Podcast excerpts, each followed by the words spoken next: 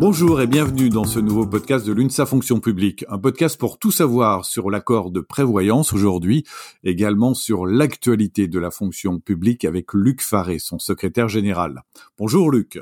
Bonjour Eric. L'UNSA a signé le 20 octobre l'accord sur la prévoyance pour les agents de la fonction publique de l'État. Est-ce que vous pouvez nous expliquer pourquoi cet accord est important pour la protection des agents? La prévoyance, ce sont les dispositifs qui protègent les personnels en cas de coup dur de la vie que l'on ne prévoit d'ailleurs jamais. Je parle d'accidents, de maladies, d'invalidité et de décès. Actuellement, les agents sont couverts en partie par l'employeur, l'État, et surtout par une adhésion à une mutuelle, souvent liée au contrat sur la santé. À partir du 1er janvier 2025, l'adhésion volontaire à une mutuelle va changer de nature puisque tous les agents devront adhérer au même contrat obligatoire en santé, c'est-à-dire pour les remboursements médicaux non pris en charge par la sécurité sociale. En contrepartie, l'État employeur en paiera la moitié. Mais les agents n'auraient plus été couverts pour la prévoyance, ce qui aurait mis les agents alors en grande difficulté. Pour l'UNSA, il fallait absolument qu'une offre leur soit proposée en même temps, c'est-à-dire à partir du 1er janvier 2025. Avec cet accord, les employeurs pourront proposer une adhésion à un contrat de qualité en prévoyance.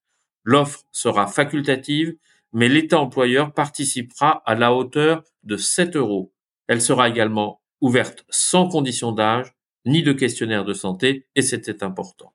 Merci Luc. Concrètement, est-ce que vous pouvez nous donner des exemples? Oui.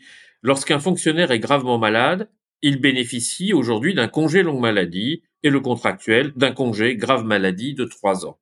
Aujourd'hui, la première année, la rémunération indiciaire est maintenue la deuxième année et la troisième année, chacun ne reçoit que la moitié, sans les primes, sans les indemnités. C'est alors que la mutuelle peut compléter. Avec cet accord, on prendra en compte non seulement la rémunération indiciaire, mais aussi une partie des primes et des indemnités. Ainsi, l'agent touchera la première année son traitement indiciaire plus 33% de ses primes. Et s'il souscrit le contrat prévoyance, ce sera 100% de sa rémunération qui sera maintenue. Pour la seconde année, ce sera 60% de sa rémunération qui seront garanties, primes et indemnités incluses par l'État, et s'il a souscrit la complémentaire prévoyance, ce sera 80%. C'est donc une réelle amélioration, d'autant que l'accord permet de prendre en compte tous les agents, les fonctionnaires, les contractuels et les ouvriers de l'État. Vous parlez d'accidents, est-ce que l'accord prévoit aussi des améliorations y compris en cas de drame ou de décès. Je tiens à préciser que s'il s'agit d'un accident ou d'une maladie professionnelle, avant de répondre, ce sont d'autres dispositifs qui sont engagés par l'État employeur. Une commission va travailler sur l'extension du congé de longue maladie. Mais en cas de décès, dès 2024, le capital versé aux ayants droit sera d'une année complète. Aujourd'hui, lorsqu'un agent décède alors qu'il a dépassé l'âge légal de départ à la retraite, c'est-à-dire encore 62 ans et 3 mois aujourd'hui, son conjoint touche un quart de la rémunération de sa rémunération seulement. À partir de 2024, cette limite d'âge n'existera plus. Il touchera donc une année complète et à partir de 2025, avec le contrat complémentaire en prévoyance, son conjoint recevra deux années de rémunération. Est-ce que cela fonctionne si l'agent a un ou plusieurs enfants? Les enfants pourront aussi bénéficier de rentes éducation versées par l'État et ce jusqu'à 26 ans s'ils poursuivent des études ou s'ils sont en apprentissage. Et s'ils reprennent des études, cela fonctionnera aussi. Ce sont des avancées concrètes que nous obtenons avec cet accord. Jusque-là, il n'y avait pas de rente éducation en cas de décès versé par l'employeur. Et si l'enfant est handicapé? Oui, nous avons pensé à cette possibilité et nous avons obtenu qu'une rente viagère soit prévue sans limite d'âge. Luc, pouvez-vous nous préciser ce qu'est l'invalidité dans le sens de cet accord? L'invalidité, c'est l'impossibilité d'exercer ses fonctions et sa mission professionnelle. Aujourd'hui, le régime d'invalidité dans la fonction publique se traduit par la mise en retraite d'office des agents malheureusement concernés. Leur pension est donc calculée sur une fraction de leur carrière, et donc son niveau est bas. Qu'est-ce qui va changer et quand concrètement? Cet accord va révolutionner le système actuel pour les fonctionnaires et les ouvriers de l'État. Comme il change fondamentalement, il faudra un peu de temps pour le mettre en place. Il verra le jour au plus tard le 1er janvier 2027. Le fonctionnaire ou l'ouvrier de l'État ne sera plus mis à la retraite d'office. il pourra soit reprendre une activité dans la fonction publique, soit être placé en disponibilité pour raison de santé.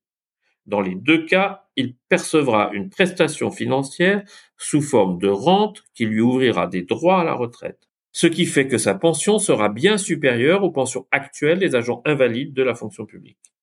S'il peut exercer une activité rémunérée, sa rente sera de 40% de son salaire actuel, et on compte indemnités et primes comprises. Avec le contrat complémentaire en prévoyance, il touchera 50%. S'il ne peut plus travailler, ce sera 70% de son salaire qui seront versés par l'État.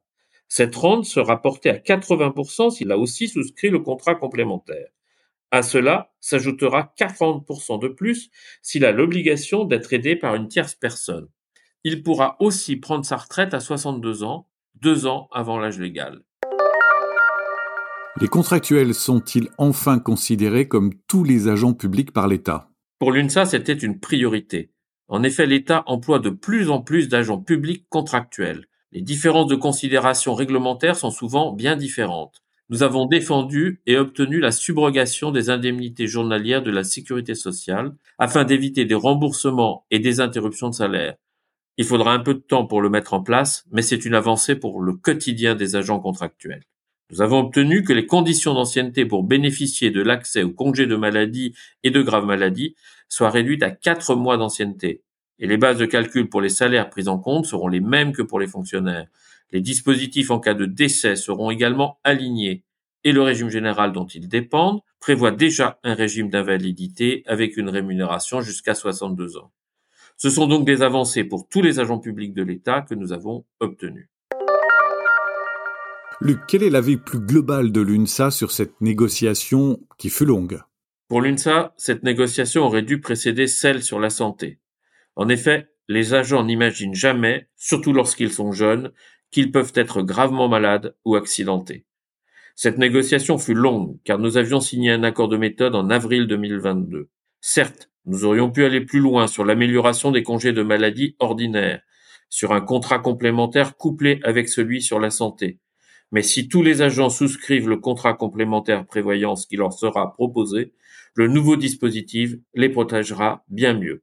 Il reste des enjeux. Étendre cet accord, en particulier sur les prévoyances, aux agents de la fonction publique territoriale et de la fonction publique hospitalière.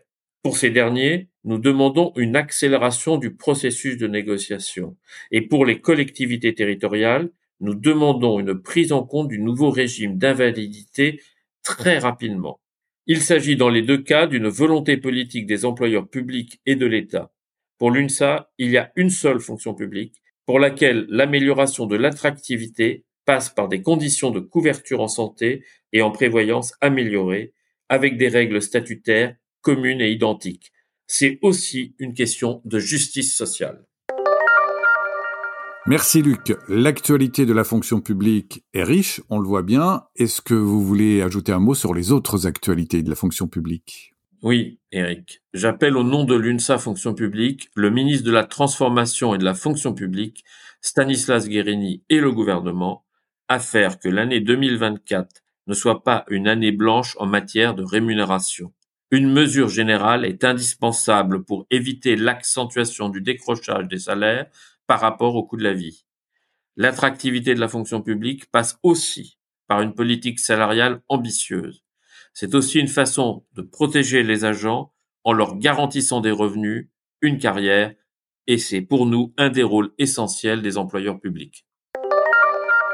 Merci Luc, merci à vous tous de nous suivre régulièrement. Abonnez-vous pour recevoir ce podcast tous les mois. Merci d'être de plus en plus nombreux à l'écouter et surtout partagez-le. N'hésitez pas par ailleurs à nous laisser vos questions, vos interrogations sur le site de l'UNSA Fonction Publique.